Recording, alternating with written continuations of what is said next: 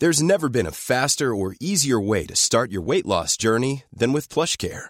PlushCare accepts most insurance plans and gives you online access to board-certified physicians who can prescribe F D A-approved weight loss medications like Wegovy and Zepbound for those who qualify. Take charge of your health and speak with a board-certified physician about a weight loss plan that's right for you. Get started today at PlushCare.com slash weight loss. That's PlushCare.com slash weight loss. PlushCare.com slash weight loss.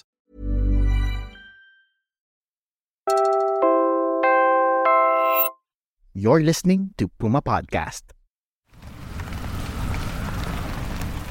Nalipat kami dito twenty sixteen. Ano ngayon, twenty twenty-two na. Wala pa kaming tubig na sa bahay talaga. Wala pa. Saan po kayo bago kayo nakatira dito? Sa Fisherman, San Jose. San Jose, sa coastal. Yes po. Barangay eighty-eight. I'm Bella Perez-Rubio, Puma Podcast, and in this episode of Teka Teka News, we talk climate migration.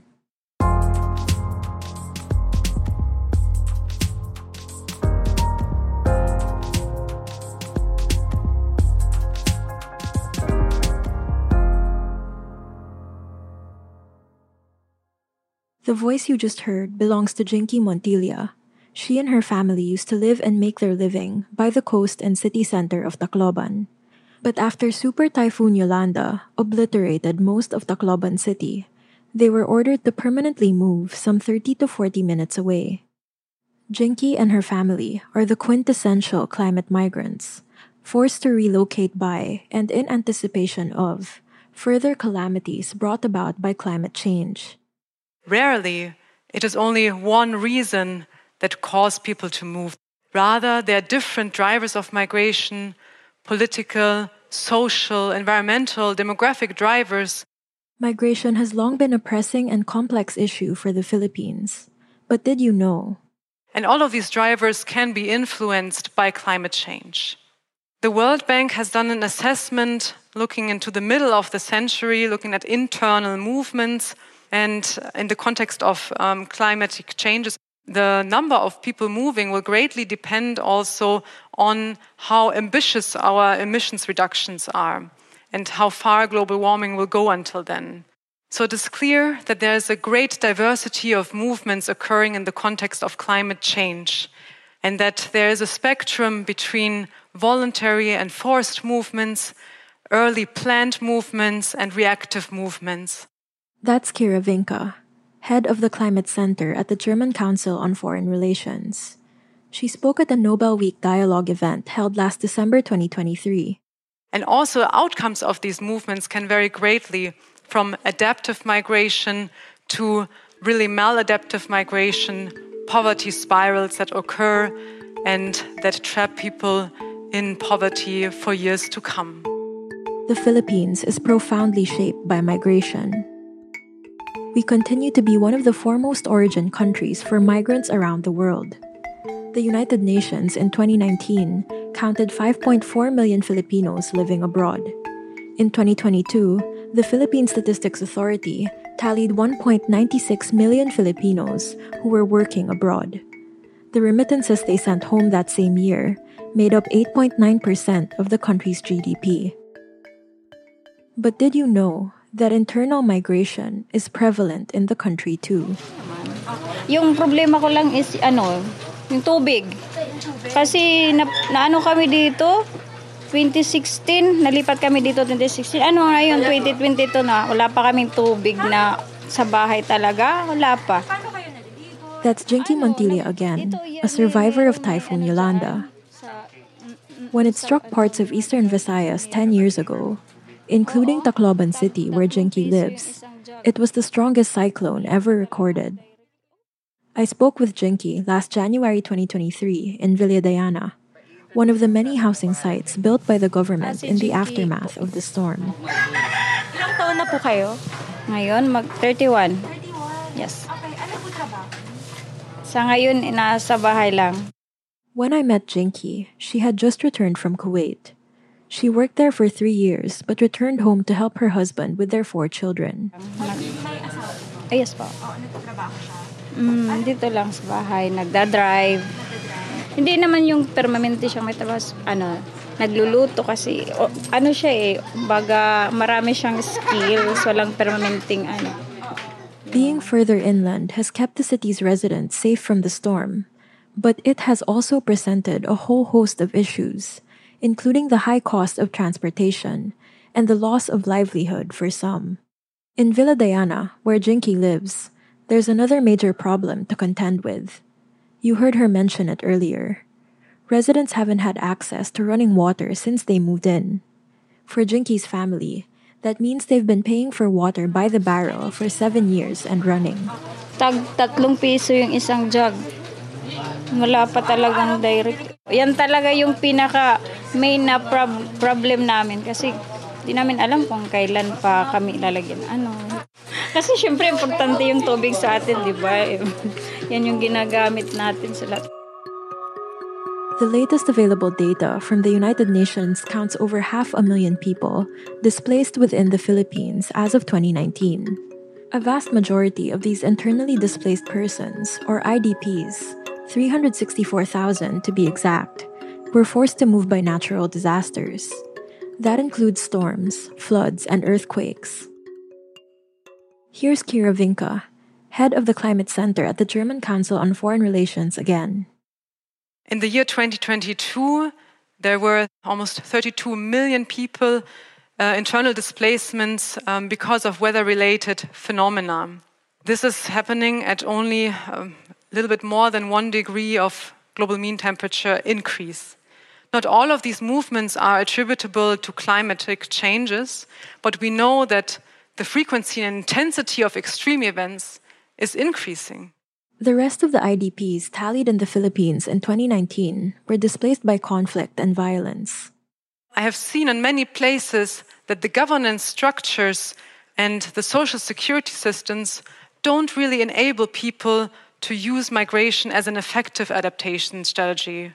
Rather, they are often entrapped in poverty after moving, maybe also because their skills don't match the labor markets of their destinations. One of the people I interviewed in the south of Bangladesh, a person that has moved from a tropical cyclones, uh, from a rural area into a urban poverty settlements, says, "We can only survive here. We were better in the village when we had our own land.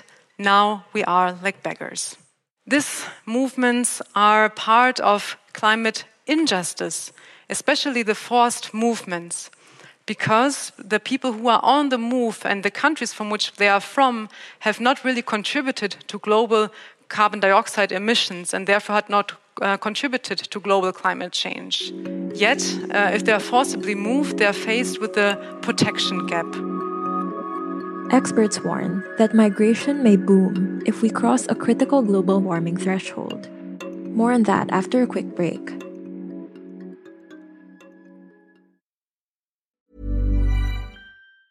There's never been a faster or easier way to start your weight loss journey than with PlushCare. PlushCare accepts most insurance plans and gives you online access to board-certified physicians who can prescribe F D A-approved weight loss medications like Wegovy and Zepbound for those who qualify. Take charge of your health and speak with a board-certified physician about a weight loss plan that's right for you. Get started today at PlushCare.com slash weight loss. That's PlushCare.com slash weight loss. PlushCare.com slash weight loss. Millions of people have lost weight with personalized plans from Noom, like Evan, who can't stand salads and still lost fifty pounds. Salads generally for most people are the easy button, right? For me, that wasn't an option. I never really was a salad guy. That's just not who I am. But Noom worked for me. Get your personalized plan today at Noom dot com. Real Noom user compensated to provide their story. In four weeks, the typical Noom user can expect to lose one to two pounds per week. Individual results may vary. In the middle of the century, if we limit global warming to well below two degrees, we'll have around eighty million people on the move um, because of climatic changes. A two-degree bump in global temperature is what experts call a critical threshold. That means if the globe warms any more than two degrees, the adverse effects of climate change will compound and become increasingly dangerous. Here's what crossing that threshold might mean for migration. Um, it will be around one hundred seventy million people on the move in a business-as-usual scenario where we bore, burn more and more fossil fuels. Again, that's how things might look in twenty fifty if we cross the two-degree threshold. Citing a World Bank study, Vinke gets even more specific. If the globe warms by four degrees by twenty-one hundred, there will be one to three billion people living outside the climate conditions that have been conducive to humans thus far, or the climate niche. People already live outside of this human climate niche, but it will be difficult to accommodate so many people, one to three billion people, outside of the human climate niche. And the question will become, will they move or will they face um, very dire conditions? In the most extreme cases, uh, uninhabitability of territories arise.